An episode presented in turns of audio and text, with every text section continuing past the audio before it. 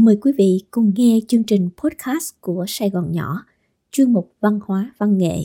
Bài viết có tên Tâm tình Phạm Duy, những ngày đầu tị nạn ở Mỹ, phần 1. Tác giả Tuấn Khanh. Nhạc sĩ Phạm Duy đã dành nhiều sức sáng tác, nghị suy của mình để lại. Đặc biệt là với những tháng ngày sau năm 1975 khi ông đến và sống cuộc đời khác trên đất Mỹ – trải qua một chuyến dạ hành bàng hoàng. Dạ hành là cách nói của ông để mô tả những ngày tháng ra biển, ở trại tị nạn và sau đó được tạm cư khởi đầu tại Florida. Dạ hành bởi theo ông với những điều của gia đình mình và của những người Việt khác, đó là bất cứ ai trong chuyến đi này cũng có thể nói rằng đây là đêm đen nhất dài nhất của đời mình. Những phi vụ chở người tị nạn từ Sài Gòn qua căn cứ không quân Clark ở Phi Lục Tân rồi lại bay ngay đi đảo Guam hay đảo Quách. Đó là những chuyến bay đêm. Đúng ra, vì sự khác biệt của thời khắc ở những vùng cách nhau vài kinh tuyến, đêm phải ngắn chứ. Vậy mà phi cơ bay hoài cũng chỉ gặp toàn đêm và đêm thôi. Mặt trời đâu rồi? Đêm hôm nay không phải là đêm 12 tiếng đồng hồ. Thời gian thực tại của đêm ngắn đi vài ba tiếng, nhưng thời gian tâm lý thì dường như kéo dài dằn dặt. Gia đình của nhạc sĩ Phạm Duy vừa may mắn vừa xui rủi trong những ngày rời khỏi Việt Nam vào tháng 4 1975. May mắn vì ông ra đi rất êm đềm vào rất sớm. Ngày 28 tháng 4, một nhân viên CIA của tòa đại sứ Mỹ tên Ed Jones đã cho ông và một số ít tri thức thành phần đặc biệt, vốn không thể ở lại Sài Gòn vì sợ bắt việc trả thù. Một địa chỉ bí mật tập trung ở đường Kỳ Đồng, quận 3 để được đưa đi. Nhạc sĩ Phạm Duy cùng vợ và con gái Thái Hiền đi trước cùng nhiều đồ vật kỷ niệm, mà cũng là niềm cảm hứng sáng tác của ông suốt nhiều năm tha hương về sau. Nhưng xui rủi là có bốn đứa con của ông đi sau và kẹt lại. Cảnh hỗn loạn vào giờ cuối đã khiến cả người không đến được điểm trực thăng đưa di tản. Điều đó làm Phạm Duy khốn khổ vô cùng, tận cho đến khi gặp lại mọi người đầy đủ sau này ở Mỹ. Nhạc sĩ Phạm Duy kể, vào ngày 30 tháng 4, khi còn trên đảo Guam, ông nghe người kế bên mở cái radio chạy pin, phát bản tin về quân Bắc Việt đã vào đến Sài Gòn. Nhìn người vây quanh nơi có tin tức này sầu lặng nghe. Nhưng không đợi hết bản tin, nhạc sĩ Phạm Duy vì tâm tình dồn nén, không chịu nổi, nên bỏ chạy ra ngoài, đi thẳng ra bờ biển gần đó. Trong hồi ký của nhạc sĩ Phạm Duy, ông kể lại giờ phút đó với sự tuyệt vọng của mình rằng tôi không còn là tôi nữa rồi. Câu nói đó cũng giống như niềm tuyệt vọng của rất nhiều người tại miền Nam lúc đó. Những người sống và tin vào xã hội, đất nước của mình và cảm thấy mọi thứ mất hết, không còn gì kể cả bản thân. Đó là số phận chung của hàng triệu người miền Nam bị mất căn cước công dân tự do sau tháng tư đó. Nhạc sĩ Phạm Duy kể lại sự dày vò cứ dội lên trong từng khoảnh khắc mỗi khi nghe về những đổi thay đang diễn ra tại Việt Nam qua giọng đọc của cô Kim Vui trên đài phát thanh Sài Gòn. Trong suốt tháng tư này, kẻ trước người sau bỏ nước ra đi, nhưng Sài Gòn và vùng Hậu Giang hãy còn. Này nghe tin Việt Nam đã hoàn toàn rơi vào tay Cộng sản.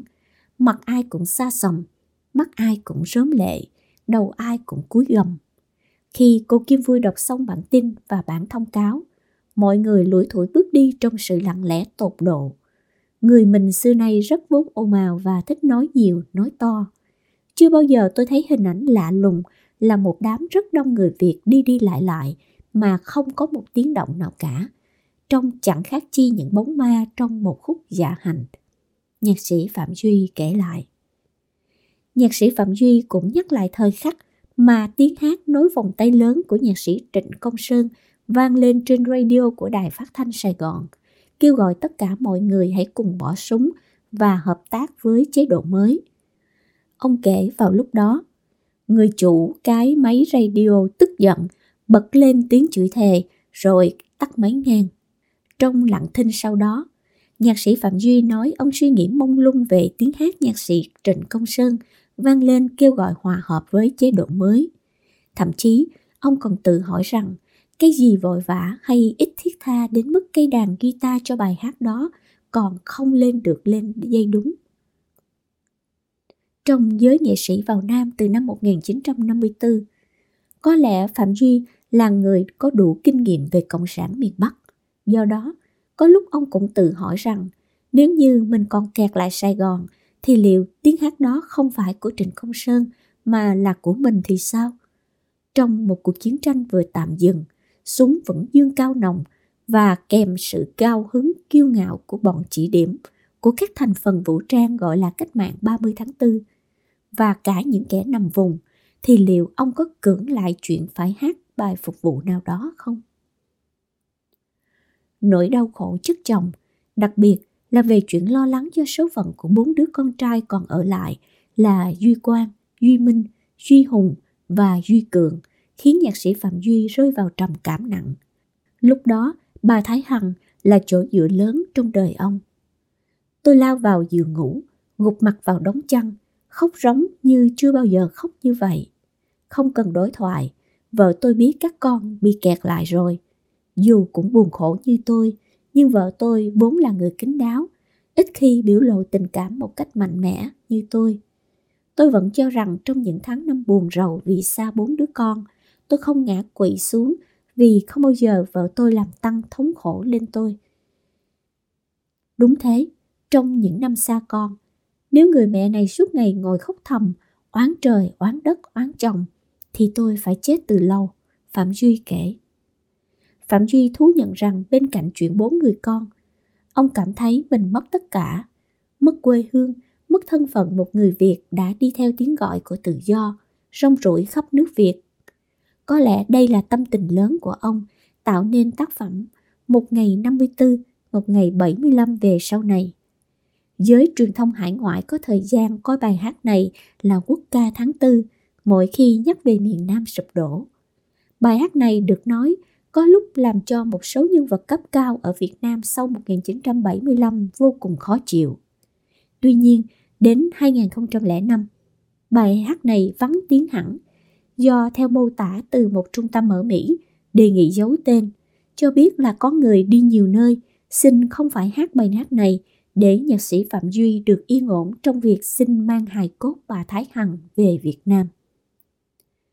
Không phải giản đơn để quyết định cuộc đời tha hương ở Hoa Kỳ, nói trên một chương trình phát thanh vào năm 1995. Nhạc sĩ Phạm Duy tâm tình rằng ông biết sẽ phải mất một thời gian dài ông mới bước qua được những thống khổ hoặc nguôi ngoai dần. Sự thống khổ vào lúc này còn dày vò tôi đến tột độ Đến nỗi tôi muốn trở về Việt Nam ngay lập tức hay là nhảy ngay xuống biển tự tử cho rồi. Ngày 15 tháng 5 1975, nhạc sĩ Phạm Duy chấp nhận đối diện với khúc quanh nghiệt ngã của số phận. Gia đình ông lên máy bay rời đảo Guam để đi đến Edling, Florida, bắt đầu một chặng đường mới. Lý do ông chọn một nơi thật xa và lạ của nước Mỹ là bởi quá buồn khổ. Ông muốn ở một nơi nào càng xa quê hương bao nhiêu càng tốt bấy nhiêu, để không phải nghe thêm gì về những mất mát đang đến ở Việt Nam với con người Việt Nam. Mời quý vị đón nghe phần 2. Phạm Duy nói gì khi được báo chí Mỹ phỏng vấn?